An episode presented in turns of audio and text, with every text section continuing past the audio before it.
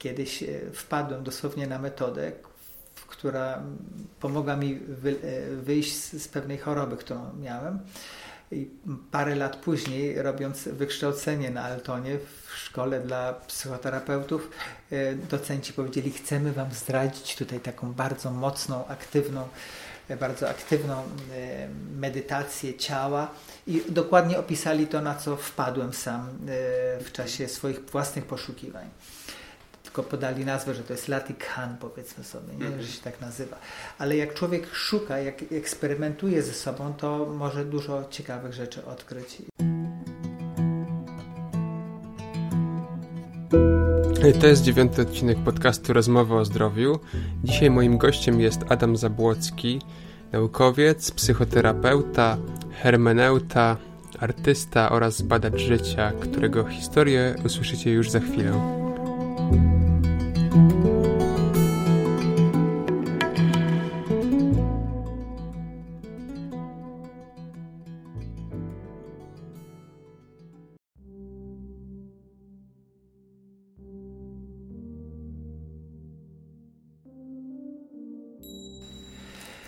Więc e, moja historia na pewno jest taka, jaka jest, z tego powodu, że nie była łatwa. Mógłbym zacząć od, mojego, od mojej młodości, w której byłem konfrontowany z wielkim cierpieniem. Od samego początku miałem takie wrażenie, że moi rodzice no, nie są moimi rodzicami był to taki związek między nami trudny, że nie chciało mi się wierzyć, że rodzice mogą tak obchodzić się ze swoimi dziećmi. I jakby towarzyszyło mi w czasie mojej młodości cały czas pytanie, o co właściwie tutaj chodzi, dlaczego tutaj jestem. I z pewnością nie byłem łatwym dzieckiem. Na pewno byłem dzieckiem, które było bardziej ciekawe. Zaglądałem wszędzie tam, gdzie było zabronione i tak dalej. I to nie ułatwiało mojego życia, ale z pewnością dawało nowe doświadczenia, niesłychanie ważne doświadczenia. No i e, należałem, byłem członkiem komuny takiej chrześcijańskiej e, w Gdańsku, która e, po prostu jakby chciała takiej odnowy chrześcijańskiej, mówienia prawdy i tak dalej. Spotykaliśmy się w lesie, w jakiejś willi w Rumi, gdzie próbowaliśmy w sposób nowy przeżyć e, chrześcijaństwo i tak dalej. No i ciekawa sprawa, że to zostało rozwiązane ze strony władz nie państwowych, tylko ze, ze strony władz kościelnych, bo już ludzie zaczęli przemawiać ludzkim głosem. To było już bardzo niewygodne dla, dla władz, tamtejszych władz. Było zaniepokojenie, że tylu młodych ludzi jeździ do lasu i y, śpiewają i łamią chleb, piją wino y, jak, jak pierwsi chrześcijanie. W każdym razie to były takie y, patrząc na ten świat, który cały czas coś nowego powstaje i cały czas to zostało najlepsze najlepsze jakieś roślinki od razu zostały tłamszone, niszczone, to była taka jakby refleksja, czy ja tutaj, aby na tej ziemi, to, czy to jest moje miejsce. I naturalnie towarzyszyło mi wiele pytań o moją egzystencję, o moją o sen, o, o sens mojej egzystencji. E, muszę powiedzieć, że bardzo dużo myślałem o samobójstwie, zresztą miałem też kilka prób i po prostu nie chciałam żyć w tym świecie.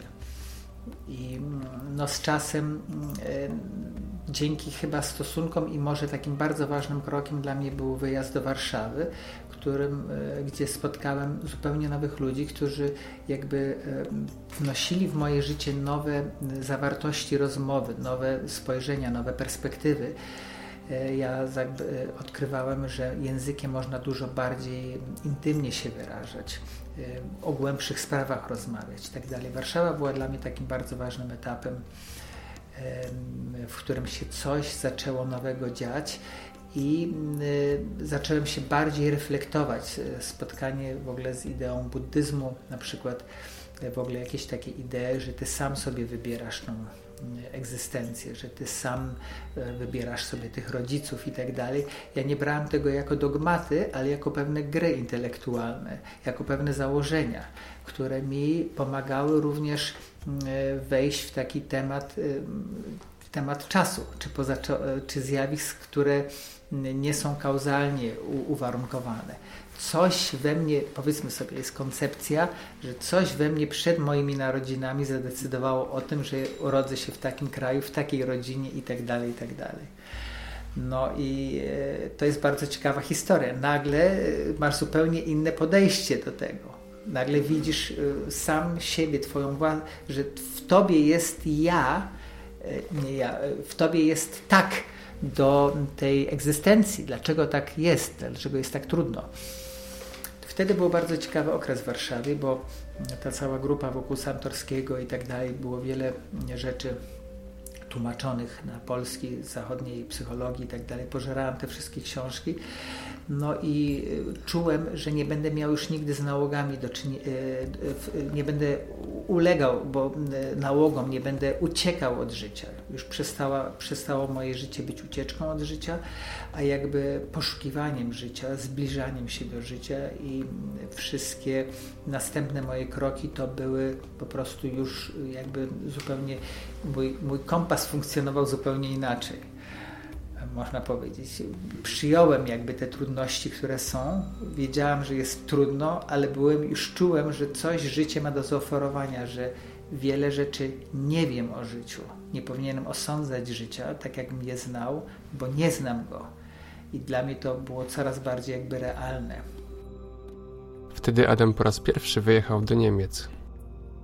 Tak, w którymś momencie tak, potem wróciłem znów, e, mieszkałem jakiś czas na Podolszczynem, ukrywałem się, bo działałem politycznie, też bardzo ważny okres. Mm, potem wróciłem do Warszawy, gdzie pracowałem w Stodole, gdzie było bardzo ciekawe miejsce, skupisko intelektualistów, artystów itd. Tak w ogóle wtedy, w tamtym czasie e, była ciekawa sytuacja, że psychologia z duchowością i ze sztuką były bardzo głęboko związane. Wielu ludzi właśnie ze sceny artystycznej zajmowało się jakby, poszuki, jakby ścieżkami poszukiwań i e, sztuka i psychologia to były ważne aspekty, które mnie które zostawiły ślady we mnie. Potem wróciłem znów, ostatni okres mieszkałem znów w Gdańsku. W 1985 wyemigrowałem do, do Niemiec nie wiedząc o tym, że będę emigrował. Chciałem tylko na, na krótko, ale tam zdecydowałem, że zostanę. Ostatecznie kolejne 30 lat Adam spędził w Niemczech, poznając coraz bardziej samego siebie oraz rozwijając się artystycznie, duchowo i naukowo. E, tak więc na początku Adamie zajmowałeś się muzyką. Wtedy zajmowałem się tak, pierwszą, pierwszą rzeczą, którą e, zrobiłem, to kupiłem instrument. E, zadłużyłem się, to było pierwszy raz, że się zadłużyłem. Kupiłem instrument, zacząłem ćwiczyć i zacząłem no, w tym kierunku pracować. Zresztą miałem dużo szczęścia, jeśli chodzi o tą sprawę o moją, moje wejście w ogóle w świat muzyki. Moim pierwszym uczniem był senator kultury Hamburga, Armin Fuchs, tak, z którym się potem zresztą zaprzyjaźniłem do jego śmierci. Zresztą jego i jego dzieci e, uczyłem. Także to dzięki temu, że on miał, był taką wtyczką kulturową i mnie na wszystkie swoje party zapraszał i e, powiedzmy sobie, to miałem dosyć dużo kontaktów i jakby no zupełnie inne inny start, można powiedzieć sobie od samego początku w Hamburgu. W pewnym momencie życie spowodowało, że Adam był zmuszony zrezygnować z pracy artystycznej i zaangażować się w poznawanie rozwoju świadomości człowieka.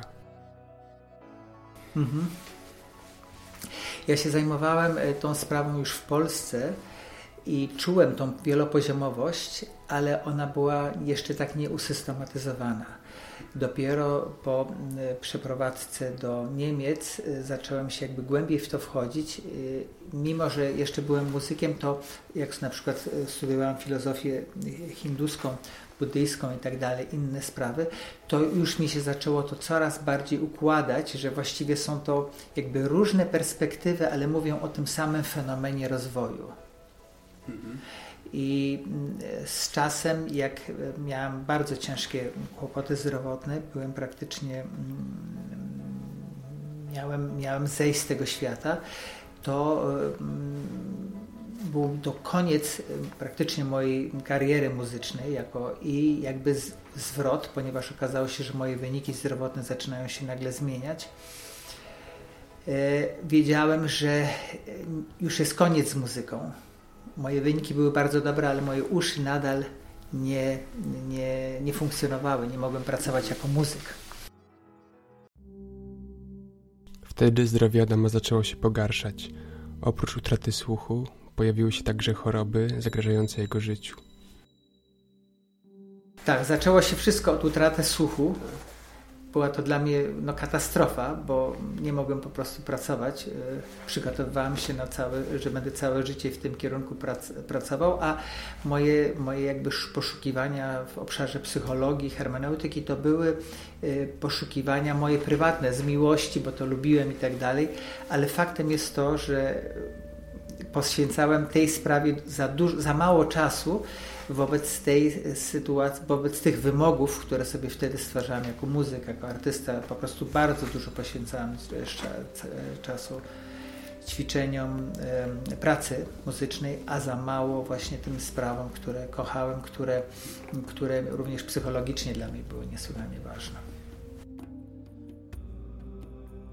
Pierwszą chorobą była marskość wątroby i perspektywa tylko kilku lat życia i lekarze mi powiedzieli, no proszę pana, tutaj cały czas wysyłamy pana tutaj wyniki do Akademii Medycznej i do 3 lata powinien dać pan jeszcze dać radę. A potem się okazało, że mam jeszcze jedną dosyć w zaawansowanym stanie chorobę chrona, i po prostu choroba chrona to jest taka choroba, że zaczyna, od, zaczyna się od zapalenia mhm. jelit i kończy się, że człowiek umiera z głodu, bo się rozpuszcza cały przewód pokarmowy, właściwie przestaje istnieć, bo jest zniszczenie przewodu. To już była zaawansowana ta choroba? To była za, bardzo zaawansowana, tak, bardzo zaawansowanej formy. I ja y, właściwie już y, chciałem umrzeć świadomie to była ta sprawa. Chciałam umrzeć świadomie. Miałam e, sporo kontaktów z bardzo ciekawymi ludźmi, między innymi z taką psycholog, która sama miała raka która miała konflikt rodzinny, wyszła z tego, mm, zrobiła dyplom. Ja poznałam, jak ona jeszcze pracowała e, w, w Centrum Informacji w Biurze Pracy w Hamburgu.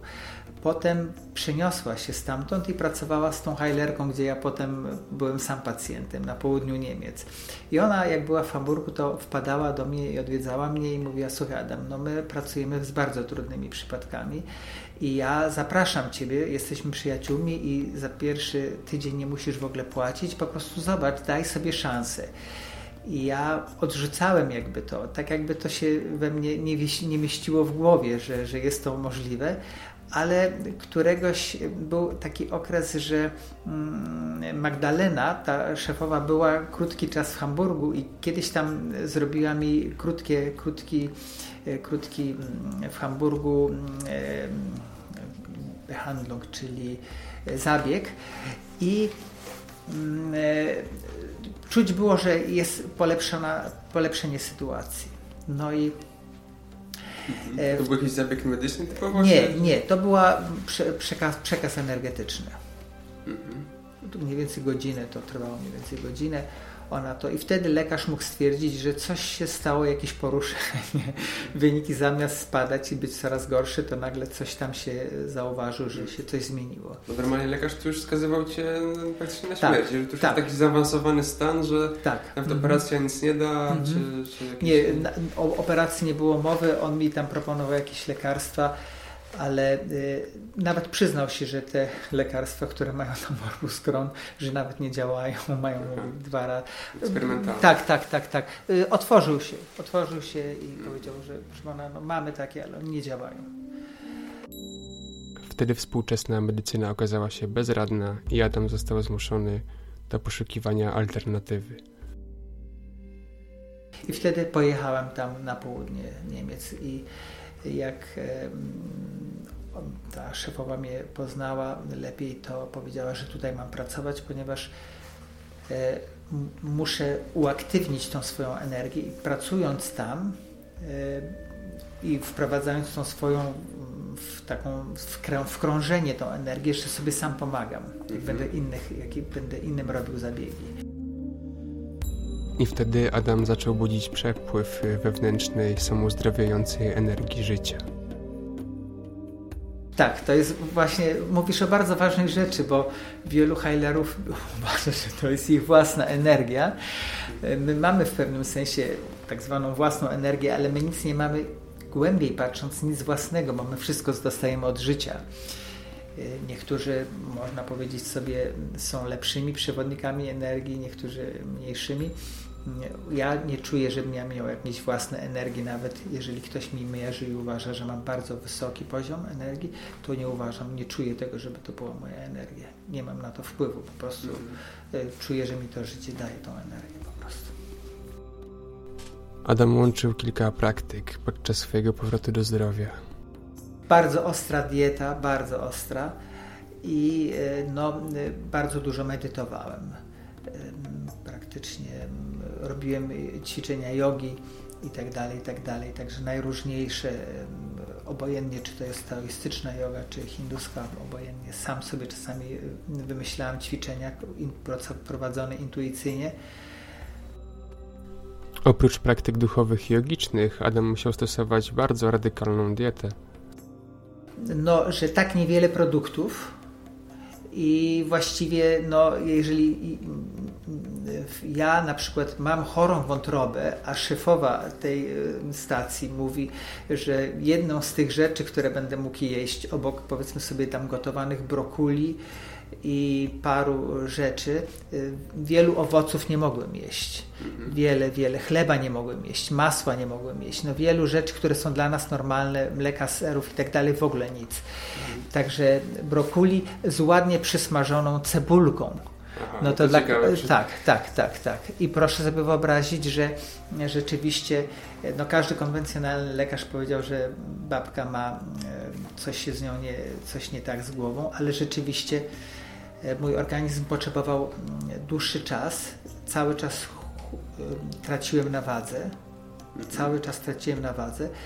I ja meldowałem jej to, bo ja nie byłem tam cały czas, ja byłem tam trzy razy, ale w międzyczasie zawsze był jakiś miesiąc przerwy, może dwa.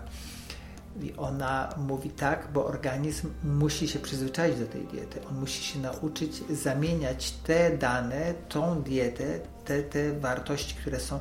On potrzebuje czasu. I rzeczywiście tak było, że e, czas upływał i nagle nastąpił, mimo że jadą tą samą ilość, zacząłem przy, przy, e, tyć. Zaczęła się zmieniać waga. Także to było znak, że ona miała rację, że jej doświadczenie dobrze to mm, potwierdziło. Marskość wątroby zaczęła ustępować, ale pojawiła się kolejna niebezpieczna choroba. Ona mi powiedziała, że mam jeszcze jakąś chorobę, ale na nią nie może mi pomóc, mimo że ona pomagała w bardzo trudnych warunkach, mhm. ale powiedziała, że to jest choroba, w której ona się nie podejmuje. I mimo, że u niej byli ludzie z AIDS-em, z, z rakowcy, zresztą lekarze z, kliniki na przykład był z, z Lubeki, który też miał raka i wiedział, że w jego klinice nie umiał pomóc, więc u, znalazł się u mnie jako pacjent. E, także e, ona powiedziała, że niestety w tej sytuacji muszę, powiedziała to, że mam coś, ale że ona mi w tej sprawie nie pomoże. I wtedy znalazłem też przez przypadek Mm, przez znajomych e, człowieka, który praktycznie nie miał żadnej, żadnej reklamy, nic. E, no, bardzo ciekawy, naturalny lekarz, naukowiec, który mm, po prostu mm, nazywa się to po niemiecku Geheimtipp, czyli taki po prostu się mówi tylko o tym tylko do, dobrze wtajemniczonym ludziom, dobrym znajomym okazało się, że są u niego całe plejady różnych elit, y, menadżerów, artystów itd., tak itd. Tak I po prostu nie chce żadnego rozgłosu o sobie, nie chce nic, żadnej reklamy itd., tak itd. Mieszka na wsi i po prostu chce mieć spokój i chce mieć przede wszystkim czas do badań. Także y, poznałem właśnie Petera w ten sposób. No i jego, a poznałem go w ten sposób, że jego przyjaciółka, fotoreporterka, ch, chcia, potrzebowała tłumacza, bo miała jechać do Polski i miała jakiś tam program. I ona powiedziała: Słuchaj, ja ci nie mogę zapłacić, ale mam znakomitego przyjaciela, który jest świetnym e, fachowcem i po prostu będziesz tak u niego za, za darmo, tak długo pacjentem, aż będziesz zdrowy. I on mnie przebadał, ja pojechałem, poznałem tą załogę, zobaczyłem co się tam dzieje i zobaczyłem ten facet y, wie o czym mówi, mi przedstawił swoją metodę. I ja poczu poczułem zaufanie i on mi zrobił z mojej własnej krwi, z jakichś tam najróżniejszych roś roślinnych i elementów jakąś taką paczuszkę, y, żebym ją przyjmował na drogę. No i wyjechałem z nią w podróż po Polsce, przyjmowałem tą medycynę, którą on mi tam zalecił. I to są znane na zachodzie z własnej krwi. To są, to tak. są, tak, tak, to są, tak, tak. Więc y, zadziałało, muszę powiedzieć, że na morbus Crohn, jeżeli by okazało się, że to był morbus Crohn, to jest ta choroba Chrona, mhm. tak. Zresztą on potwierdził i potem lekarz powiedział, że to jest niemożliwe, żeby on przy pomocy elektroakupunktury mógł to stwierdzić. I przebada, on powiedział, dobra, to my to przebadamy Potem okazało się, że mhm. rzeczywiście, on mówi, rzeczywiście ma pan tą chorobę Chrona. E, wydali za to kupę pieniędzy, bo to są bardzo kosztowne badania. Kamera przez nos i przez pupę, musisz tam być kompletnie no tak, wyczyszczony. Tak. To bardzo e, kosztowne. I na końcu lekarz mi powiedział, wie pan co, no ma pan tą chorobę, ale niestety, no mamy dwa lekarstwa, ale one nie działają. To lekarstwo zadziałało, tak? To znaczy on, e, jeżeli by kogoś to jeszcze interesowało, to Oprócz tego, tej, medykam, tej, tej lekarstwa, które on sam sporządził, dostawałem, wtedy kupowałem na zachodzie taką mm, mleko w proszku od kus i robiłem taką papkę rano. Dwie łyżki mleka, mleka w proszku, taką dwie łyżki i po prostu troszeczkę wody, żeby taki krem powstał. I to była jedna z takich też części, która mm, taka aktywna substancja, która mi towarzyszyła przez parę miesięcy, ale rzeczywiście y, y, choroba ustąpiła mi. I no, nagle okazało się, że obydwie choroby, jestem uwolniony od tych chorób, a pozostałe tylko uszy. I wtedy wiedziałem, że już nie wrócę do, do, do, do zawodu muzyka, że będę po prostu musiał e, robić coś innego, a ponieważ uwielbiałem zawsze psychologię, zawsze zajmowałem się tymi sprawami, więc zacząłem szukać dla siebie szkół i no, w tym kierunku zacząłem się dalej kształcić. E, z czasem, jak mi zdrowie na to pozwoliło, wziąłem pracę na poczcie, pracowałem na pół etatu a, i finansowałem to w ten sposób. Mhm. Była to połowa lat 90. i od tego czasu Adam już w 100% poświęcił się na zdobywanie wiedzy psychologicznej i duchowej. Wtedy, że już byłem tylko tak, u tak. siebie i rzeczywiście no, nie, no to tylko robiłem te sprawy, wykształcenia, kursy, jeździłem sporo i e, zawsze byłem ciekawy i nareszcie miałem czas, e, e żeby poświęcić się kompletnie tym sprawom, które, które no, były dla mnie niesłychanie ważne. Wtedy Adam zaczął rozwijać pojęcie hermeneutyki wertykalnej, korzystając z wielu ścieżek psychologicznych i duchowych.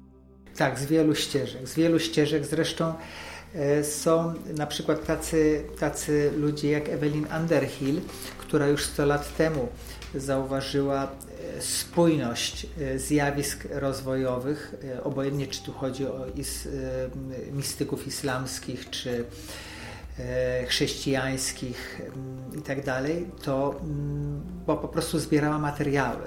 Od, znano od tysięcy lat, studiowała Platona, wiele, wiele materiałów, setki książek i jakby sporządziła mapę rozwoju, określiła jakby stopnie rozwoju i rzeczywiście do tej pory e, się nic tutaj w tej sprawie nie zmieniło. Także jeżeli się czyta tyle dowodów, które przechodzą przez setki lat, od czasów antycznych do czasów powiedzmy sobie XIX wieku i że to się zgadza, że my przechodzimy przez pewne etapy rozwojowe, że na pewnych etapach mamy tego typu wątpliwości, tego typu jakby e, tego typu pytania, tego typu problemy, e, to są zawsze specyficzne do pewnych poziomów rozwojowych, czyli pewnych poziomów hermeneutycznych, pewnych e, poziomów interpretacji życia. Mhm. I nie tylko, bo już niektóre szkoły zajmują się tylko sobą, ale są ludzie, naukowcy, którzy zajmują się jakby takim panoramicznym spojrzeniem na różne nauki. i szukają jakby uniwersali, które dla wszystkich, e, że to uniwersali, które dla nas wszystkich mają znaczenie. Ale czym tak naprawdę jest hermeneutyka? Hermeneutyka jest, e, jakby bazą hermeneutyki jest świadomość, że my interpretujemy zjawiska. Obojętnie, czy teraz ty siedzisz naprzeciwko mnie, to ty interpretujesz to nasze spotkanie. Każdy y, słuchacz, który jest w tej chwili i słucha naszej rozmowy, każdy interpretuje to w inny sposób, na tyle, jaki ma background, jakie ma przygotowanie i tak dalej, jakie ma doświadczenie. I mhm. ten w ogóle paradygmat interpretacji jest niesłychanie ważny dla tak zwanej postmodern modern, nauk humanistycznych na Zachodzie. To jest niesłychanie ważne, że my zwracamy uwagę, że właściwie wszystko, o czym mówimy, piszemy, myślimy, to są właściwie poziomy interpretacji. Mhm. My interpretujemy życie, my konstruujemy życie w zależności od tego, ile mamy materiału, jakie mamy doświadczenie, możemy y, konstruować bardziej skomplikowane, głębsze e, modele, ale, albo bardzo płytkie, spłaszczone. I po prostu, jeżeli uświadomimy sobie, że każdy z nas już interpretował wiele spraw na różnych poziomach, to zastanówmy się, jak, e, jak, e, że to chyba lepiej jest się rozwijać to chyba lepiej szukać wyższych interpretacji zjawisk, przeżyć, chorób, wypadków, y, nauki itd. Tak to chyba jest lepiej szukać wyższych. Po co mam interpretować życie jako chłopczyk, który miał 7 lat czy 15? I jeżeli już to wiem, no to szukajmy cały czas najlepszych, najwyższych interpretacji. W momencie, kiedy y, zaczynamy szukać wyższych interpretacji, zaczyna się nasz poziom rozwojowy w momencie, kiedy mówię, nie, to mi wystarczy, ja już jestem dorosły, bo mam w domu lodówkę i telewizję, no to wiadomo, że e, tutaj już jest koniec. E, zostajemy na poziomie e, powiedzmy sobie takim, jakim jesteśmy. Boimy się życia, boimy się nowych interpretacji i nasz poziom percepcji jest zamrożony. Nie ma rozwoju. Jakie są główne poziomy świadomości według hermeneutyki wertykalnej? I czy były one już wcześniej gdzieś opisane? One są y, dokładnie przez konwencjonalnych i postkonwencjonalnych naukowców dokładnie opisane i idzie ponad te wszystkie poziomy. E, integrując na przykład tradycje mądrości, powiedzmy sobie szkół hinduskich, buddyjskich, e, mistyki zachodniej itd., tak itd. Tak można powiedzieć sobie, że trzy takie najważniejsze poziomy hermeneutyczne, które mm, są, można powiedzieć, jasno zdefiniowane, to poziom heteronomii, to jest większość społeczeństwa świata jest na tym poziomie, czyli poziom uzależnienia my, czy ja się urodziłem u jakiegoś bramana w Indii, czy jakiegoś mm, profesora w Nowym Jorku, czy gdzieś pod mostem w Kalkucie, to wszyscy jesteśmy uzależnieni od warunków, w których mhm. byłem jako dziecko. I to są uwarunkowania. To nie jest tylko fajnie, tylko że to są również problemy, które my mamy ze sobą. I to są programy, to jest tak jakby taka skorupka, która mnie chroniła na początku jako obywatela. Ach, to jest mamuś, mamusia to jest tatuś, tatuś mówi to, mój świat jest w miarę w porządku. Nie? Ta skorupka, która mi dawała jakieś bezpieczeństwo i że roz, takie poczucie, że rozumiem świat, nagle zaczyna dostawać rysów. Zaczynamy poznawać nowych ludzi, ciekawszych. Może ktoś jest nagle ciekawszy niż mój tatuś i mamusia w szkole. Dostajemy tyle impulsów rozwojowych, że nagle ten świat dziecka już nie może, nie, nie, nie umie za, zaistnieć tak jak był. Po prostu zaczyna pękać, zaczyna ta łupinka, to jajeczko zaczyna, zaczyna się no, pękać i wychodzi małe kurcze z tego. Czyli już przestajemy być w zamkniętym świecie wyobrażeń mitycznych rodziny, czy tego systemu, w którym jestem wychowany, tylko już czuję, że świat ma więcej do zaoferowania. Czyli można powiedzieć, że pierwszy poziom heteronomii jest przez to, że jest uzależnieniem od, od kontekstu, w którym żyję, jest również pewnym formą zniewolenia. I dla wielu ludzi to zniewolenie działa na podświadomość i uciekają od tego w najróżniejsze formy uzależnień kupowania, telewizji, seksu, narkotyków, alkoholu, setki najróżniejszych uzależnień. My mamy miliony ludzi, to nie jest żadna tajemnica, uzależnionych. No, ale od czego uciekają? Od tego, że są w jakiejś kulturze, tak? Czy, że, że... Od mogą być najróżniejsze tematy, to trzeba byłoby indywidualnie, mhm. ale my uciekamy właściwie w sumie od mm, głębszego spotkania ze samym sobą, tylko często jeszcze nie wiemy o tym jak jesteśmy uzależnieni na poziomie heteronomii, to jeszcze ten poziom samorefleksji nie jest na tyle głęboki. Chyba, że ludzie zaczynają już mm, zaczynają już myśleć o rozwoju, zaczynają już cierpieć z tego powodu, że są uzależnieni, że zachowują się cały czas jak ktoś od nich oczekuje, a nie jak, jaka jest prawda o nich. Następnie Adam tłumaczy, co zrobić, aby wyrwać się z poziomu heteronomii i uzależnień. Jakie elementy powodują, że stajemy się autonomiczni? E, autentyczność i, i e, samouszanowanie. To można mhm. powiedzieć sobie są dwa takie elementy, które powodują to, że nas jesteśmy jakby życie wyrywa nas z, tak, z tego pudyniu uzależnienia, można powiedzieć sobie muszę siebie uszanować i powiedzieć sobie, no nie, jak ja mam wymagać od tego, żeby mnie inni szanowali, jeżeli sam siebie nie szanuję?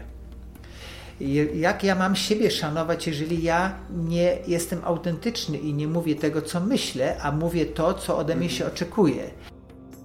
Ostatecznie nabieramy większej świadomości i zaczynamy kwestionować nasze uwarunkowania społeczne. Dokładnie, dokładnie. Człowiek coraz bardziej to odczuwa nie tylko jako konformizm, ale jaką formę prostytucji i bardzo cierpi z tego powodu. Spotkałem bardzo inteligentnych ludzi, którzy e, nie tylko, że byli inteligentni, mieli wysokie stanowiska, ale również zajmowali się medytacją i tak dalej, i tak dalej i bardzo z tego powodu cierpieli, że są tak zamknięci w swoich jakby przyzwyczajeniach, uzależnieniach. Następnie zapytałem Adama, czy wyrywając się z heteronomii, możemy skutecznie żyć w społeczeństwie, które cały czas tkwi w tym stanie. E, to jest e, życie w autonomii. E, czasami ludzie zadają mi to pytania i ja wtedy sobie zdaję z tego sprawę, że oni troszeczkę myślą o autonomii, a jeszcze nie wiedzą dokładnie, co ta autonomia znaczy. Bo autonomia to jest otwartość, to jest po prostu ty sam siebie szanujesz. To nie ma nic wspólnego, że jak jesteś autonom, to znaczy, że ty jesteś jakimś dzikusem Odwrotnie, ty bierzesz dużo, masz głębszy wgląd w tą sytuację i ty umiesz elegancko wytłumaczyć, o co tobie chodzi, nie, nie krzycząc, nie robiąc jakiegoś e, e, te, jakiegoś teatru, tak jak to w heteronomii, powiedzmy sobie, jak ci się nie podoba, to dostaniesz butelką w głowę, tylko po prostu tu już jest bardziej jakby takie dojrzalsze obchodzenie, z, z, z, partnerem, z sytuacją. Także autonomia to nie jest ograniczenie, zresztą odwrotnie, to jest jakby ty dajesz sobie głębszą wolność, ale zdajesz sobie z tego sprawę, że dla ludzi może być to no. Yy, no coś nowego. Mhm. Wielu ludzi, na przykład y, głównie również nowych, młodych ludzi, y, cieszą się, jak czują takie autonomiczne reakcje, się cieszą, bo oni sami tego szukają i cieszą się, że mają jakiś przykład na to że ktoś im jakby pokazuje przez to, że sam jest bardziej autonomiczny, daje im znak bądź ze mną, możesz być ze, wobec mnie też bardziej otwarty, nie musisz być taki formalny. No tak, tak. Znaczy ty też zwracasz uwagę na taki element jak wchodzenie w rolę w zależności od sytuacji, czyli tworzymy takie maski, tak. czyli powiedzmy idziemy do pracy, mamy inną maskę, idziemy, jesteśmy w domu, w rodzinie mamy inną, tak. odgrywamy inną rolę. Rolę, tak? tak. Więc tutaj bardzo dobrze, że o tym mówisz. Hermeneutyka zajmuje się e, różnymi kluczami, słowami i słowo maska jest również tutaj ważnym słowem. My maskę używamy głównie jako o negatywnym e, znaczeniu. A my wszyscy mamy maskę. I tu chodzi o to, żeby te maski były uczciwe żeby te maski w sytuacji, kiedy jestem na plaży, albo jestem w lesie, albo jestem w biurze, albo mam ważną rozmowę gdzieś w jakimś urzędzie, żeby ona była odpowiednia, ta maska. O to chodzi a nie to, bo my, bo my jesteśmy przecież aktorami. My jesteśmy, my mamy tą formę, mamy ręce, maski, oczy i tak dalej. My nie możemy powiedzieć sobie, my nie będziemy mieli maski. W autonomii i, i w teonomii chodzi o to, żeby po prostu zbliżyć się maksymalnie, żeby to był wyraz mojej autentyczności, mojej prawdy, a nie jakieś e, manipulacji, że na przykład wkładam taką maskę, żeby na mhm. kimś zrobić wrażenie, żeby dostać od kogoś jakieś tam E, plus, e, punkty plusowe, rozumiesz, czy dobre oceny. Jednak tak jak mówisz, nasza maska potrafi być czasami naturalna. Ona się naturalnie wyraża, twoja twarz wyraża twoje emocje, twoje uczucia, twój język. Przecież wiadomo, że nie ma sensu rozmawiać z ludźmi o rzeczach, których oni nie rozumieją. I na to trzeba mieć wzgląd. To nie będę z kimś rozmawiał o rzeczach, jak ktoś pewnych rzeczy nie rozumie w imię autentyczności to nie ma nic z autentycznością wspólnego, tylko po prostu niezrozumieniem sytuacji. Może. Tak. A jaki jest kolejny poziom świadomości po autonomii? To jest poziom y, teonomii. Y, to już jest, y, można powiedzieć, najrzadziej spotykany obszar, który dotyczy naukowców, którzy już się poświęcili kompletnie prawdzie, dla których już nie chodzi o to, żeby mówić to, co ode mnie do, oczekuje rektor czy inni naukowcy, tylko idą rzeczywiście, są protagonistami nauki, to są jogini, to są mistycy, którzy praktycznie no, żyją dla prawdy i oni konfrontują, konfrontują się z takim tematem woli, wola w teonomii ma niesłychanie ważne znaczenie, bo na przykład w autonomii chodziło o to, że ja nareszcie nie robię tego, co, jakie są oczekiwania mas ode mnie, tylko robię to w, zgo w zgodzie ze samym sobą, czyli odkrywam bogactwo samoprowadzenia, a przez to, że się dalej rozwijamy, to nagle odkrywamy to, mamy, spotykamy zjawiska, które mi jasno pokazują, Adam, to nie ty jesteś tą inteligencją, tylko tą inteligencją, którą kochasz, jest życie. To jest inteligencja życia. I e, na początku jest coś takiego, że jak masz wyniki badawcze, to bierzesz to na swoją własne plecy, że bierzesz to na swój, że to jest twoja zasługa. I to jest typowe dla autonomii.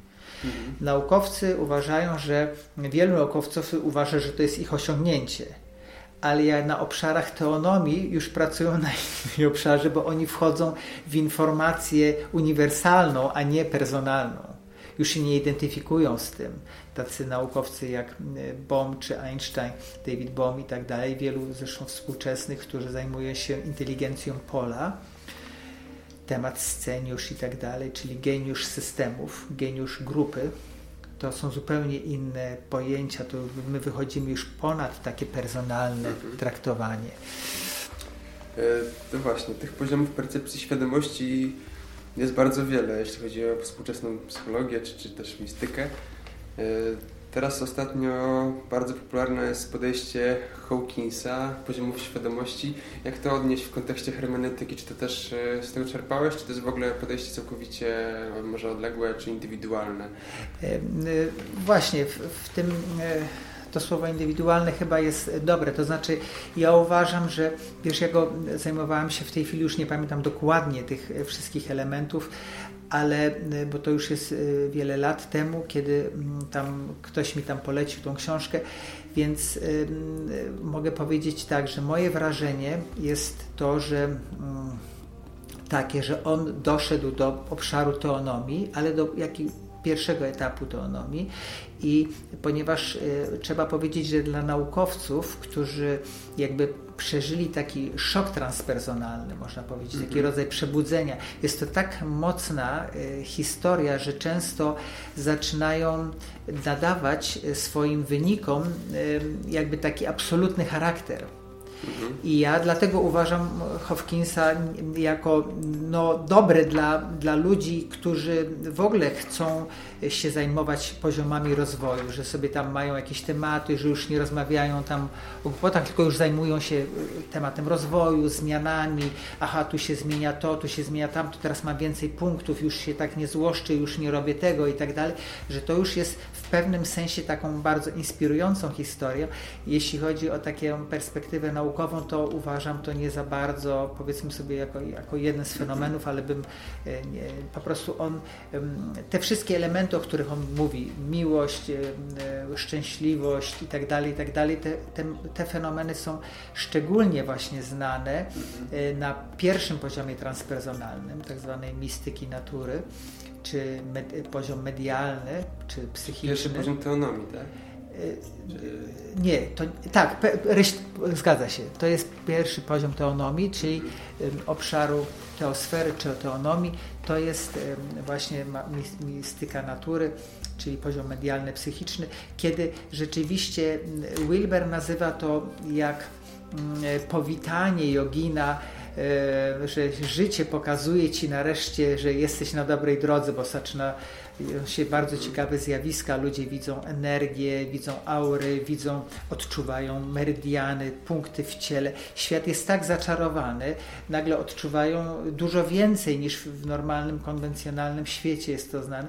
I dla ludzi jest to taki szok, że często myślą, naprawdę, mhm. naprawdę szczerze, nie chcą nikogo oszukiwać, to nie są żadni szarlatani, tylko to jest tak wielka zmiana, że myślą, że są oświeceni. Mhm. Ja studiowałem te sprawy, jeździłem specjalnie na satsangi i rozmawiałem z wieloma takimi ludźmi, którzy myśleli, że są oświeceni, właśnie w tym celu, żeby przebadać te sprawy. I dla mnie nie mam najmniejszych wątpliwości, że to nie ma nic z poziomem non-dualnym wspólnego, ale traktuję, że większość tych ludzi zupełnie szczerze podchodzi do tej sprawy, że mm, po prostu naprawdę myślą, że E, że jest, to jest ten poziom, o który chodzi, non-dualny. E, trzeba powiedzieć jasno, że na, tych, na poziomie pierwszym e, transpersonalnym już wiadomo, że wszystko jest jedno, że oni już mieli parę ekstaz, że mieli parę wy, wydarzeń, przeżyć, gdzie nie mają najmniejszej wątpliwości, że życie jest jednością ale ich przerabianie tych danych jeszcze i powiedzmy sobie ta głębia, e, głębia percepcji jeszcze relatywnie jest płytka wobec tych poziomów, które są dalsze. Tak więc podejście do poziomów świadomości według Hawkinsa jest bardzo subiektywne i wszystkie poziomy według jego teorii zawierają się do poziomu pierwszego teonomii. E, następnie zapytałem Adama, jakie są doświadczenia na jeszcze wyższych poziomach świadomości.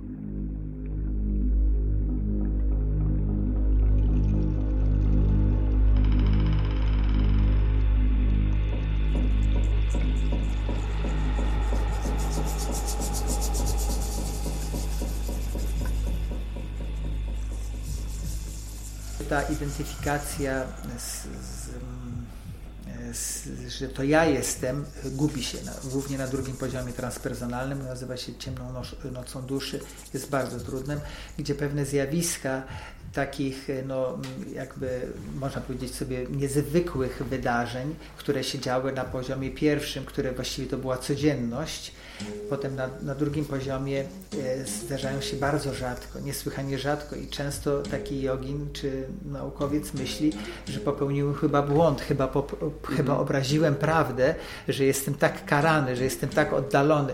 E, jeszcze parę miesięcy temu czułem się tak blisko stworzenia i prawdy, a teraz się czuję kompletnie zapomniany i w dramacie.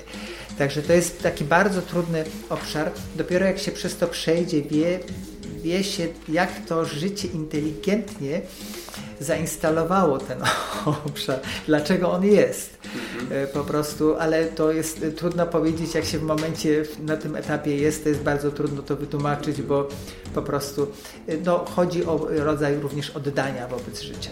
Mhm. Że... Bo ty właśnie prowadziłeś takie podróże badawcze właśnie w Nepalu, w Sri Lance, tak? I spotykałeś się osoby, które na takich wysokich poziomach hermeneutycznych przebywały. Tak? Na różnych, na, na najróżniejszych. tak? tak, tak, tak, tak, tak, ale bardzo ciekawy, byłem bardzo zainspirowany. Na przykład e, ludzi, którzy to w ogóle dla Europejczyków to byłby na pewno szok, bo spotkałem się z szamanem na Sri Lance, który no, leczył ludzi, którzy u nas na zachodzie jednoznacznie całe życie siedzieliby w psychiatryku. Jednoznacznie po prostu mm, byli w takim trudnym stanie, że my nie, umiemy sobie z takimi ludźmi radzić. I jak odkryli to mm, e, lekarze, psychiatrzy zachodni, jeden akurat w tym czasie, kiedy byłem, był Amerykanin i Duńczyk, jak zobaczyli, co ten facet robi z chorymi ludźmi, no to byli tak zaszokowani, że zaczęli u niego studiować. Zresztą on miał już więcej ludzi z zachodu, którzy specjalnie studiowali transowe techniki, to znaczy zapadania się w sobie, po prostu po to, żeby nawiązać z tą chorą, z tą chorą energią kontakt. E, I wyciąga rzeczywiście po wielogodzinnym potach, e, no, można powiedzieć, walce z, z tą demoniczną siłą, wychodzi człowiek zdrowy. To dla Europejczyków to jest szok. To jest szok. A ten chory się musi zapaść w tą... Nie, chory nie. Tylko osoba, która chce... Szaman, szaman tak, szaman wchodzi, tak, szaman wchodzi, on nie jest nawet na takim wysokim poziomie, on nie jest na pierwszym transpersonalnym, ale uczy się, y, on ma, nauczył się metod od swoich przodków, żeby udało mu się tam wpaść na parę godzin i wtedy z tymi archetypami, z tymi trudnymi energiami rozmawia, komunikuje i wyciąga to z, chorego pacjenta. Jest to niebywały spektakl. Nazywa się Daily Dance, w którym on, mam zresztą tutaj zdjęcia, mogę Ci pokazać, w którym wiesz, są kolesi, którzy biją w bębny, on ma swoich pomocników i on szuka zmienia maski i patrz i zmienia formę ruchu. Raz jest na przykład bardzo płynący jak chmura, a raz jest kanciaty jak jakiś generał. I ubiera różne maski i obserwuje chorego, na którą formę energii, czyli maskę i jego ruchu działa on najbardziej. A chory jest świadomy i go obserwuje, czy, czy jest o, No tak, on, on, go, on robi koło niego ten spektakl i oni w miarę, w miarę są w kontakcie i obserwuje go i jak widzi, że coś się z tym chorym bardziej dzieje, no to pogłębia jeszcze swój trans i wchodzi na bardzo niski poziom i zaczyna rozmawiać językiem, którego nikt nie rozumie.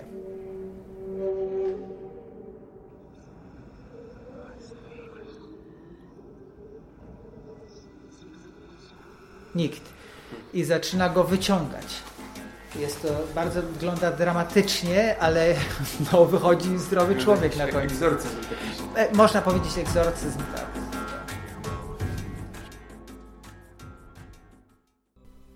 Słyszałem, że są takie opinie i obawy, że pogłębiona samoobserwacja może prowadzić do błędu. Ja rozumiem tą perspektywę, jak ludzie tak mówią. Tak, tak. Jak, ale uważam, że jeżeli ktoś nie traktuje tego, tej, jeżeli ktoś uczciwie traktuje tą samą obserwację mm -hmm. i zajmuje się sobą, to w sumie jest on wyjątkowym prezentem.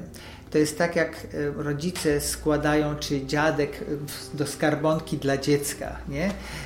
Parę groszy i to na początku to nie ma żadnego znaczenia, ale z czasem to y, z czasem to jest to ten człowiek, który poświęcił sobie czasu, który nie działa impulsywnie, nie działa jak impulsywny ssak, tylko sam siebie reflektuje, jest dla społeczeństwa, które jest tak zagubione, jest wielkim prezentem on nie, to są zawsze momenty przejściowe. My nie powinniśmy tego widzieć, że ludzie, którzy zajmują się sobą, że oni się całe życie tym zajmują, bo my, tak na dobrą sprawę my się całe życie zajmujemy sobą, ale faktem jest to, że ci ludzie przygotowywują się na to, żeby zaistnieć jako zdrowe ym, organy komunikacji w społeczeństwie, czyli robią coś dla wszystkich. Mhm. Jest to, można powiedzieć, prezent więcej problemów e, mamy z ludźmi, którzy jakby nie reflektują siebie, nie widzą tych no tak, zjawisk. Tak, tak. Jak po prostu tak. I to są, ci, tak, to są ci ludzie, którzy lądują powiedzmy sobie na stacjach policji i tak dalej, działali impulsywnie i nie obserwowali siebie. Ci, którzy już siebie obserwują, to już są na bardzo dobrej drodze, to znaczy już jej ta e, reaktywność już jest e, zwolniona, oni już obserwują siebie i dlatego już te hamulce wewnętrzne funkcjonują. Mhm. E, także to już jest, oni już ćwiczą narzędzia.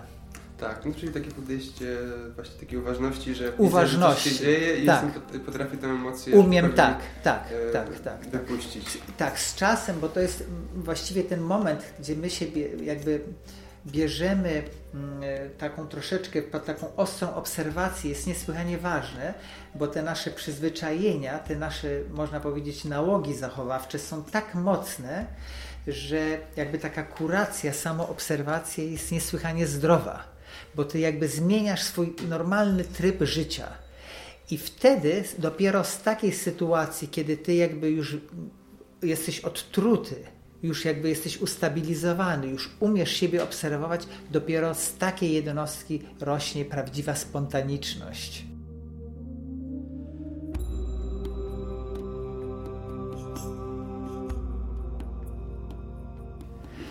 Ja często jak rozmawiam z ludźmi, to widzę, że oni nie, roz, nie rozróżniają między impulsywnością a spontanicznością. Spontaniczność jest już takim wyrazem no, już rzadkiego, rzadkiego wyższego poziomu rozwoju, a to, co my mamy i często ludziom klaszczemy, bo są impulsywni, bo mhm. sobie pozwalają. Wchodzą jakieś role. Wchodzą jakieś role, robią jakieś, tak, tak, robią zadymę, zwracają na siebie uwagę i tak dalej. To nie ma ze spontanicznością, tylko bardziej jakby z, z, niezdolnością samorefleksji i, no, i z pewnymi wzorcami. No, e, bardzo często z ego ma to związek. No, no dokładnie.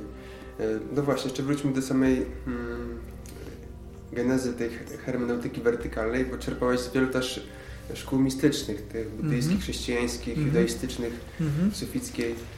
E, czy pod tym kątem to czerpałeś, żeby znaleźć jakiś wspólny mianownik, czy bardziej, żeby z każdej z, z tych ścieżek czerpać coś indywidualnego i to połączyć w, całość? To jest bardzo ważne pytanie. Więc ty pytasz o uniwersalność właściwie. Ja szukałem tej uniwersalności. Ja szukałem nie, nie różnic mitologicznych, mhm. nie różnic, y, czy oni ryżem czy wodą się sypią, tylko efekt końcowy sam człowiek. Ten ślady jego rozwoju w samej jednostce, już, już poza opakowaniem poza dzwoneczkami, mackami tak dalej. Co zostaje jako produkt końcowy, jako człowiek? Co, co to za etapy rozwojowe w nim są? To było dla mnie niesłychanie ważne i muszę powiedzieć, nie, nie znam żadnych różnic, jeśli chodzi o, nie spotkałem jakiejś takiej specyfiki, to znaczy specyfika jest na bardzo na powierzchniowej, a głęboko nie widzę żadnych różnic. Zresztą te różnice się również kończą, jeśli chodzi o płeć. Na poziomach transpersonalnych nie ma różnic dla żeńskich, męskich spraw. To są te same zjawiska rozwojowe, mhm. e, te same historie, przez co kobieta i mężczyzna przechodzą.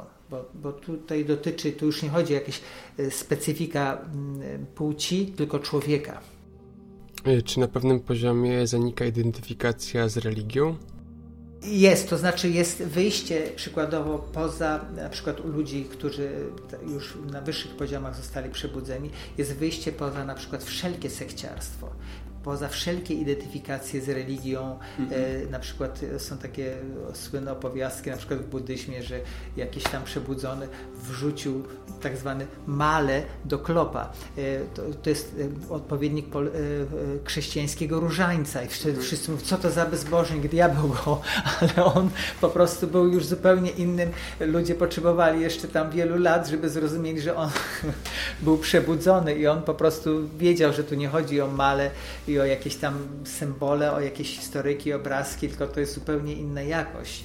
Wyzwolenie od wszelkich jakby takich pomocy, e, można powiedzieć, medytacyjnych czy e, religijnych i tak dalej. To są takiego, że wychodzi właściwie teonomia, wyższe poziomy teonomii, to jest wyjście poza wszelką formę sekciarstwa. Bóg jest jednym dobrem, jest prawdą. Mhm.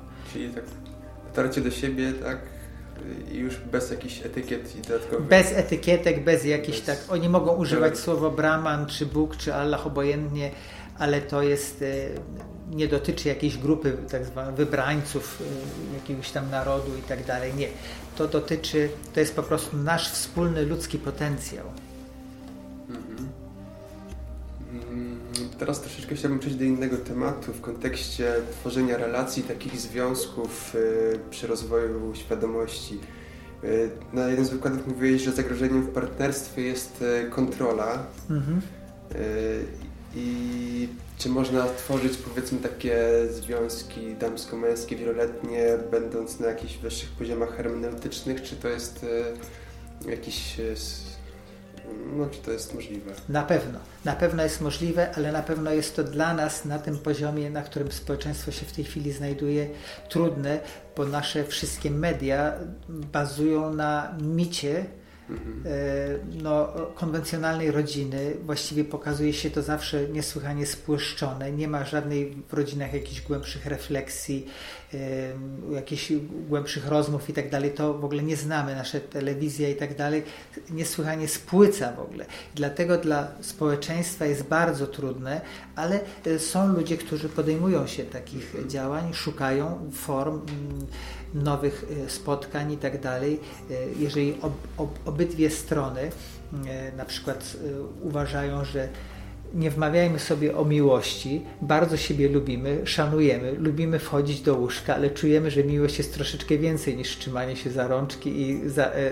cieszenie się, że się idzie do łóżka. I mhm. wtedy to jest bardzo dobra baza do tego, żeby e, zadawać sobie te pytania, co to znaczy się zbliżyć do życia co to znaczy być w głębszym kontakcie z życiem. E, bo miłość, jeżeli ja wymagam od partnera, żeby on mnie kochał, ale, ale cały świat jemu jest obojętny, no to coś się tutaj z tym nie zgadza z tą naszą miłością. Bo e, to znaczy, my szukamy wtedy tylko personalnej miłości, która jest właściwie no, zniewoleniem miłości. Mhm. Że to jest chyba takie założenie, że musimy wspólnie jakby to odkrywać. Tak? Odkrywamy wspólnie, tak. A jeżeli tylko jedna osoba idzie w tym kierunku, to mogą się pojawić... Bo, po wielkie kłopoty. Tak. Właśnie, tak. tak.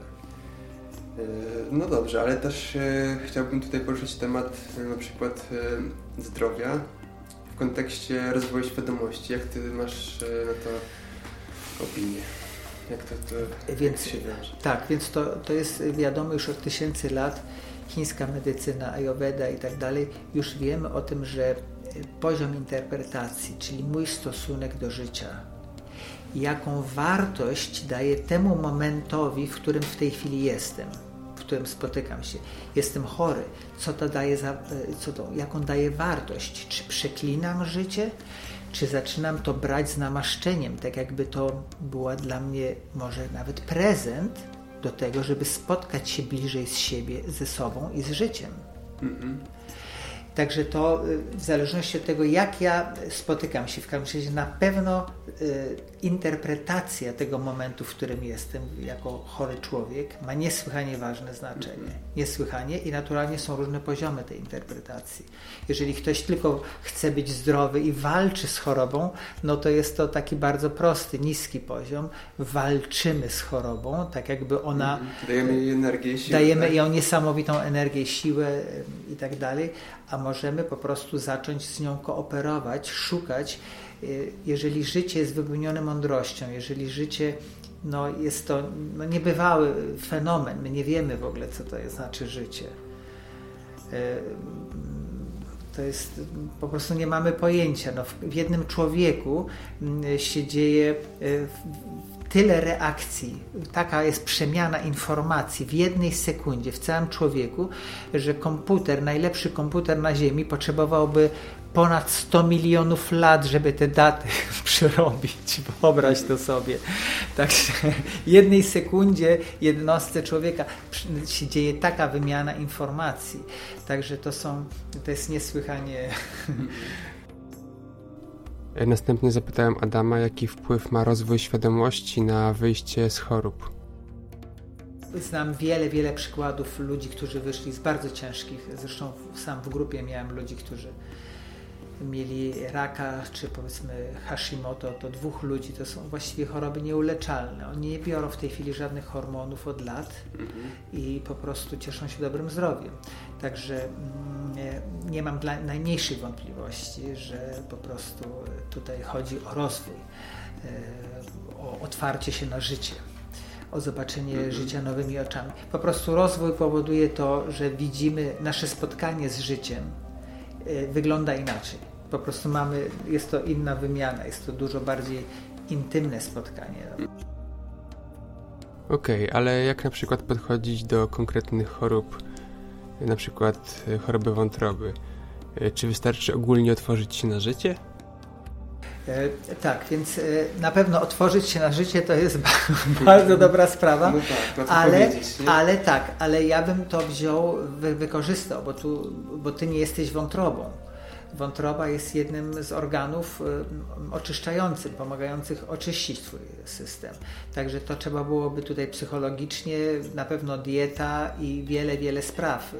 Chodziłoby o to, żeby się, żebyś zadał sobie może kilka niewygodnych pytań, co się z Tobą dzieje, jak Ty żyjesz i tak dalej, żebyś Ty jakby pomógł tej procesowi oczyszczania samego siebie y, i żeby jakby pomóc w samoregulacji systemu.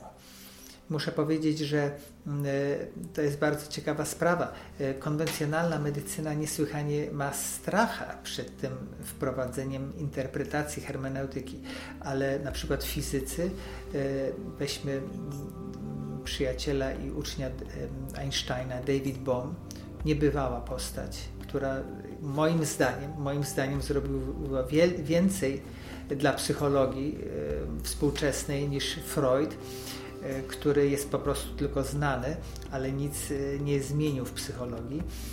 E, bo nawet jego koncepcja podświadomości osobowej nie była jego, bo już książki były sprzedawane na zachodzie, zanim Freud ogłosił tą koncepcję, to już było 30 lat przed nim sprzedawane. Tak, to są znane fenomeny, to są dokumenty, to jest właściwie temat podświadomości już od Plotina się ciągnie przez antyki, przez, no, jest sporo nazwisk, które w każdym razie Freud tutaj niewiele, ale żeśmy wmawiali, że on był tutaj tym wielkim naukowcem, człowiek, który miał wielkie problemy ze sobą.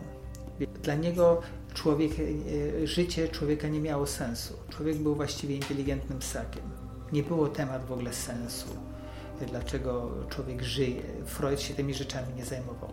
Był tak, na takim poziomie strachu, na jakim on żył, nie, nie mógł w ogóle nawet wpaść na taki pomysł, bo jest to system tak spięty, że wszystkie piękne rzeczy nie mogły u niego jakby zaistnieć. Ja podejrzewam, że gdyby on nie brał wtedy e, kokainy i morfiny, którą regularnie brał przez lata, to jest znane. Patrzysz troszeczkę na mnie dużymi oczami, ale to jest w ogóle znane, to nie jest nic e, specjalnego, to jest, to jest, e, to jest od, od lat znane. To on by właściwie chyba nie napisał nic i nie, nie, nie, nie, nie, utrzym, nie, nie utrzymał tej maski jako profesor w ogóle w tym. Mhm. Chciałbym też poznać Twoją opinię z perspektywy Twojego dużego doświadczenia w dziedzinie rozwoju jak współczesny człowiek ma właśnie odnaleźć się w tej mnogości ścieżek rozwojowych, mm, mnogości ścieżek związanych z odżywianiem, z psychologią, z duchowością. Więc ja uważam, że. Jak przefiltrować te, te informacje. Mm -hmm, mm -hmm.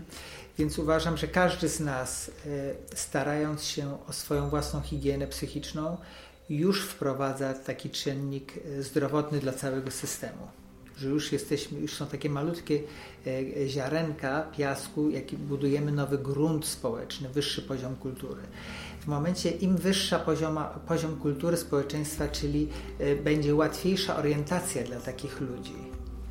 Coraz będzie, e, łatwiej będzie im odróżnić raka od ryby E, będą patrzeć na pewne jakości w człowieku, będą już mieli więcej doświadczenia, bo ponieważ jest wyższy poziom kultury, jest łatwiej pewne rzeczy odróżnić. I dlatego ja zawsze mm, mówię, ludzie, zajmijcie się sobą, bo nie wiecie w ogóle, co jutro będzie, co, jakie potrzeby, jakie będziecie, czego będziecie potrzebować. Uczcie się odróżniać jakość Y, hermeneutyka wertykalna zajmuje się właściwie odróżnianiem jakości i szuka zawsze najwyższych jakości.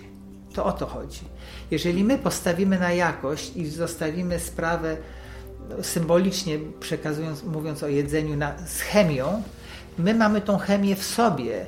My jesteśmy, my, my jesteśmy, mamy stemple starych programów, które są patologenne, a które po prostu są dla nas codzienną sprawą i nawet ich nie reflektujemy.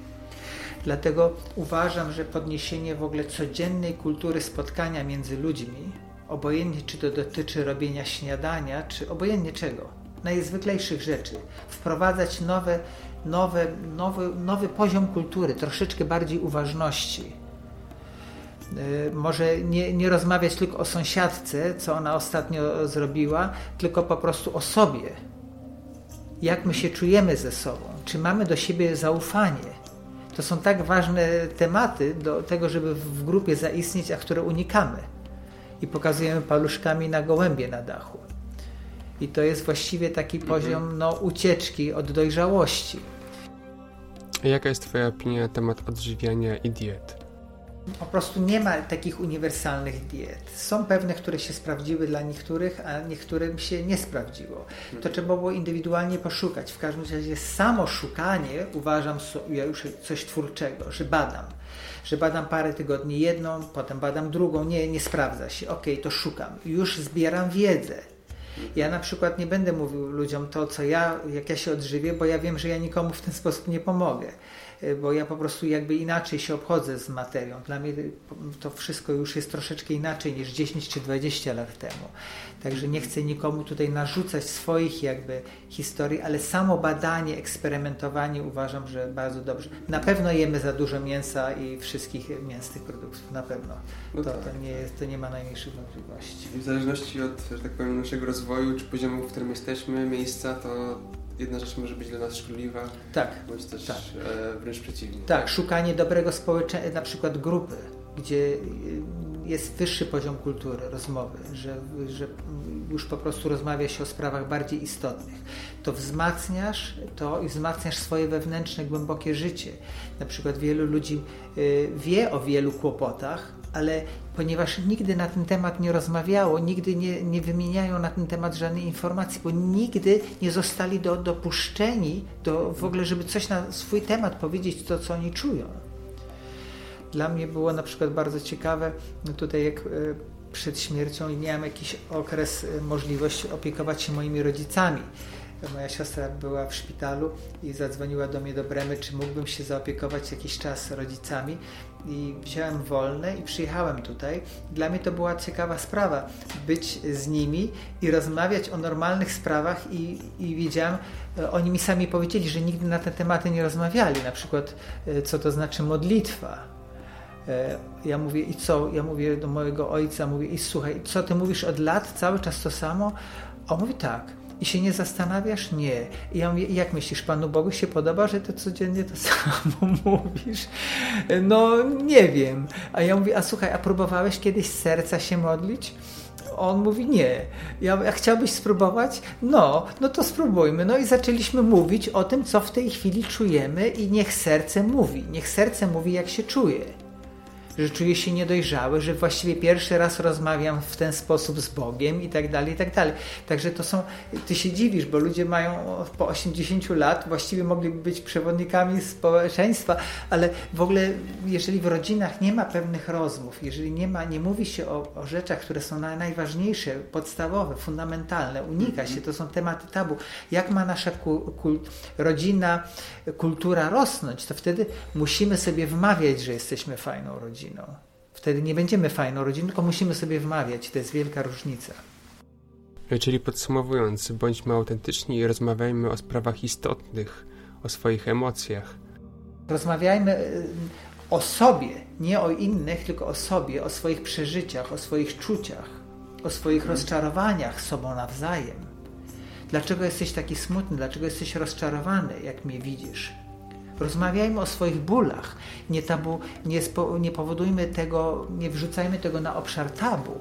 Nie, my tu się chcemy pobawić, za rączki potrzymać, pokrzyczeć, że jest tak fajnie, nalej, rozumiesz? I to jest, to nie, to nie o to chodzi. ja uważam, że życie ma, my mamy jako ludzie dużo, dużo, nieskończenie więcej do zaoferowania. Jako rodziny, jako społeczeństwo, niż to, co do tej pory żeśmy wyćwiczyli. Jaki jeden krok należałoby na początku zrobić, aby wyjść z heteronomii i stać się bardziej autentycznym? Bardzo ważne pytanie. Dziękuję Ci za to niesłychanie ważne pytanie. Uważam, że e, człowiek e, różni się od innych ssaków szczególnym prezentem, który dostał od życia. Jest to zdolność samorefleksji.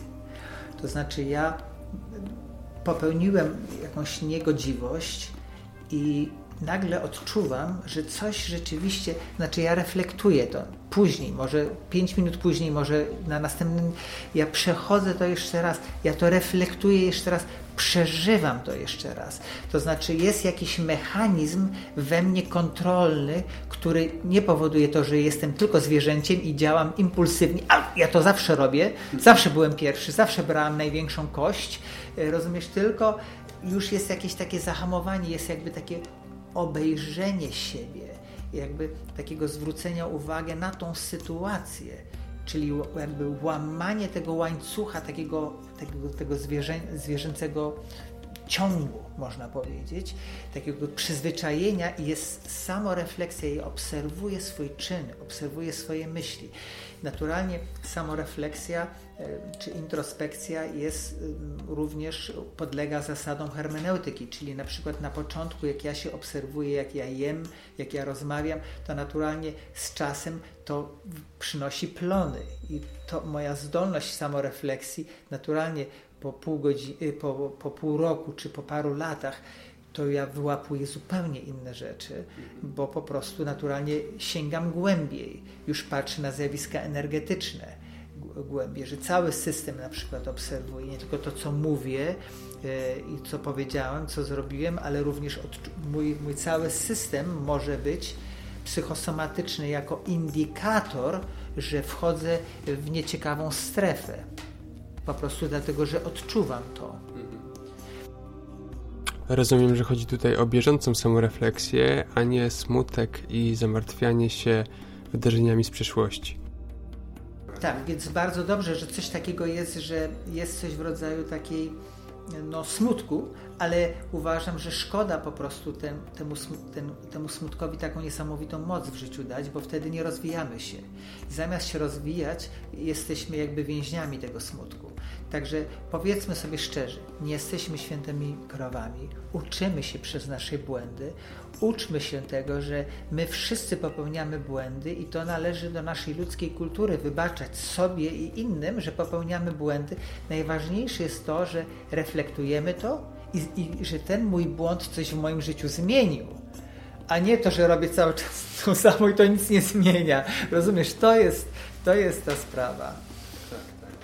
No dobrze, myślę, że na tym byśmy zakończyli naszą rozmowę, tak więc uczmy się refleksji nad sobą, nad, nad życiem, obserwujmy świat, siebie, rozmowę. Dziękuję Ci bardzo Dziękuję. Adamie Dziękuję za serdecznie. spotkanie i być może do zobaczenia na webinarze, który się, się odbędzie w najbliższym czasie, ale to jeszcze niespodzianka. Dziękuję serdecznie. Dziękuję za Twoje pytania, które wskazują na to, że tutaj ta troska o społeczeństwo, o nas wszystkich jakby o, mm, że chęć rozjaśniania pewnych takich trudnych tematów. No i tym akcentem zakończyła się rozmowa z Adamem Zabłockim. Myślę, że każdy z Was wyniósł coś e, indywidualnego dla siebie. A ja też chciałbym Was zapytać, czy podoba Wam się nowa forma przedstawiania rozmów. E, jak zauważyliście, pojawiło się kilka efektów i komentarzy. E, więc bardzo miło będzie mi, jeżeli docenicie tę zmianę komentując bądź też oceniając ten podcast. I tak jak powiedziałem na końcu wywiadu, e, czeka nas e, bardzo ciekawy webinar z Adamem Zabłockim. Już trwają ustalenia co do terminu, więc myślę, że w ciągu najbliższych dwóch, trzech tygodni powinniśmy zobaczyć się na żywo tak więc zapraszam do śledzenia strony Mind Body Spirit zarówno na profilu facebookowym, jak i e, w swojej skrzynce mailowej. Oczywiście każdy z Was otrzyma odpowiednią informację przed webinarem.